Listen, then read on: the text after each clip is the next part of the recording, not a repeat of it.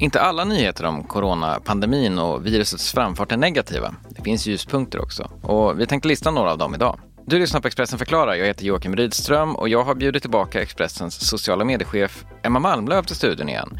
Du kanske minns att hon var här redan förra veckan och spred visst hopp i ett ganska mörkt nyhetsflöde. Ja, vi kör en favorit i repris då. Du var här förra veckan och hade med dig sju positiva nyheter som jag blev... Alltså det kändes väldigt bra att du kom med dem för vi hade så himla många negativa nyheter och eh, det var lättare att gå in i helgen med dem med mig. Och nu är det här igen och då är frågan hur många nyheter har du med den här gången? Idag har jag fem. Eh, men ja, jag gör som förra gången. Det är bara kör på. Eh, ta den första. Ja, men du och jag pratade ju sist om att bilder från NASA visar att luftföroreningar minskar över bland annat Kina. Mm. Det hade man också sett över Italien när länderna gick in i karantän. Och efter det så beslutade man också om att stänga ner Indien som land. Vanligtvis så har ju landet några av de mest förorenade städerna. Men nu har kväveoxiden i luften sjunkit med omkring 45 procent. Det är ju väldigt mycket. Och det här är just då i Bombay när man tittar på. Kväveoxid, kommer du ihåg det? Det kommer från trafik. Mm, och, ja, det är vagt bekant när du säger det. Mm, trafik och förbränning i kraftverk. Det här får vi plugga in. Eh, och det här beslutet att stänga ner landet, det gäller 21 dagar. Och då är det klart att man märker ganska stor skillnad. Och det här blir ju stor skillnad just nu, men kan man även se att det blir en stor skillnad på typ årsbasis?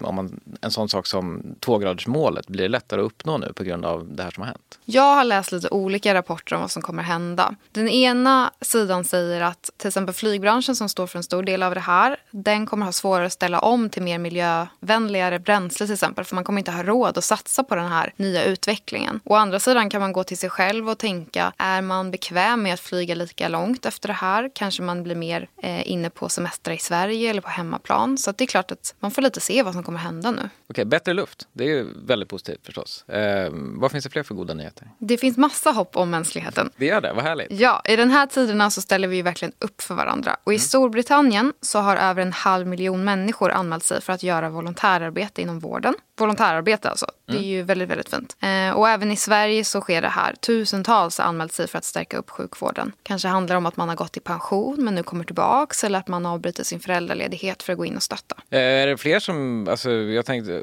hotellnäringen ska väl också ha ställt upp ganska mycket nu? Att man har tomma rum men man kan utnyttja dem på ett annat sätt? Ja, jag har läst till exempel att man erbjuder rum till riskgrupper så att man kan få vara ordentligt isolerad. Det var två väldigt bra nyheter. Vilken är den tredje? Ja, men nu har vi i Sverige börjat förstå att vårdpersonalen är de riktiga hjältarna. Det här har lett till en massa fina privata initiativ. Det handlar bland annat om att man kanske skänker gratis lunchlådor till sjukhus, till personalen som jobbar väldigt, väldigt hårt. Man har eh, kört vårdpersonal gratis till sina jobb. Taxichaufförer som kanske inte längre har något jobb på grund av corona mm. ställer upp och gör det här helt gratis. Men det handlar också om att man donera skyddsutrustning. Folk har grävt i sina lådor och källare hemma och hittar kanske eh, ansiktsmasker, andningsmasker som man använt vid renoveringar. Man kanske har plasthandskar på sitt egna jobb som man skänker. Det behöver inte vara i särskilt stora volymer utan det gör ganska stor skillnad för de som inte har så mycket. Hur funkar det rent så här praktiskt? Om jag hittar någonting, är det bara att gå iväg och lämna det på? Mm. Det finns lite olika information om man söker på de olika kommunernas hemsida. Mm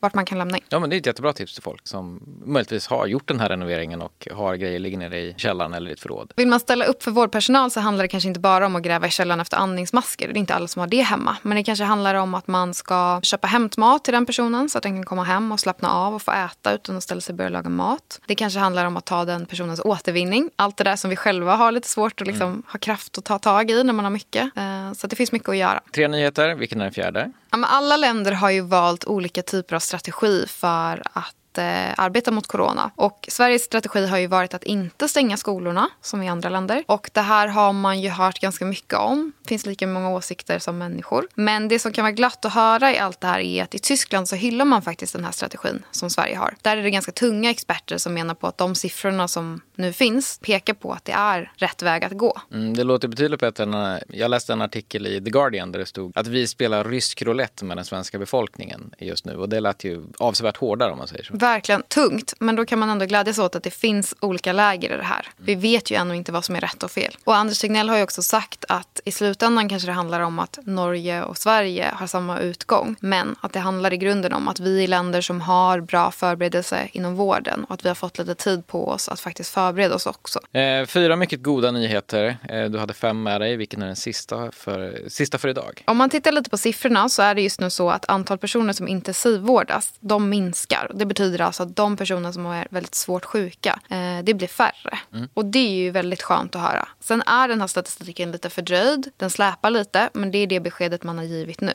Men det är inte bara så att du sitter här och pratar om positiva nyheter. Det går ju att följa dem eh, dygnet runt på, på sajten. För nu har vi startat, eller skapat ett utrymme på sajten för just bara goda nyheter, eller hur? Ja, det kan ju vara svårt att hitta de här goda nyheterna när det kommer så stort flöde av nyheter hela tiden. Och vi har ju ett uppdrag att ge er det senaste. Men nu finns det ett utrymme på sajten som är märkt med positiva nyheter och där ligger de samlade. Och där kommer vi, precis som jag berättat om idag, också samla vad har hänt idag som är positivt. Kan man gå igenom kort punkt för punkt. Så kan man spara det lite för jobbigare tider. Men jag tycker också att man ska ladda ner Expressens app och i den så finns en liten flik som heter notiser. Där slår man på glada nyheter. Då kommer man få pushnotiser till sin mobil som är bara såna här typer av nyheter. Glada och goda. Det är helt perfekt, det är exakt det jag vill ha. Men eh, jag kommer göra det, vi har inte gjort det än. Och eh, jag tror att jag bjuder tillbaka dig igen om en vecka eller två så får du dra fler nyheter som är positiva. Bra, då hörs vi då. Det gör vi.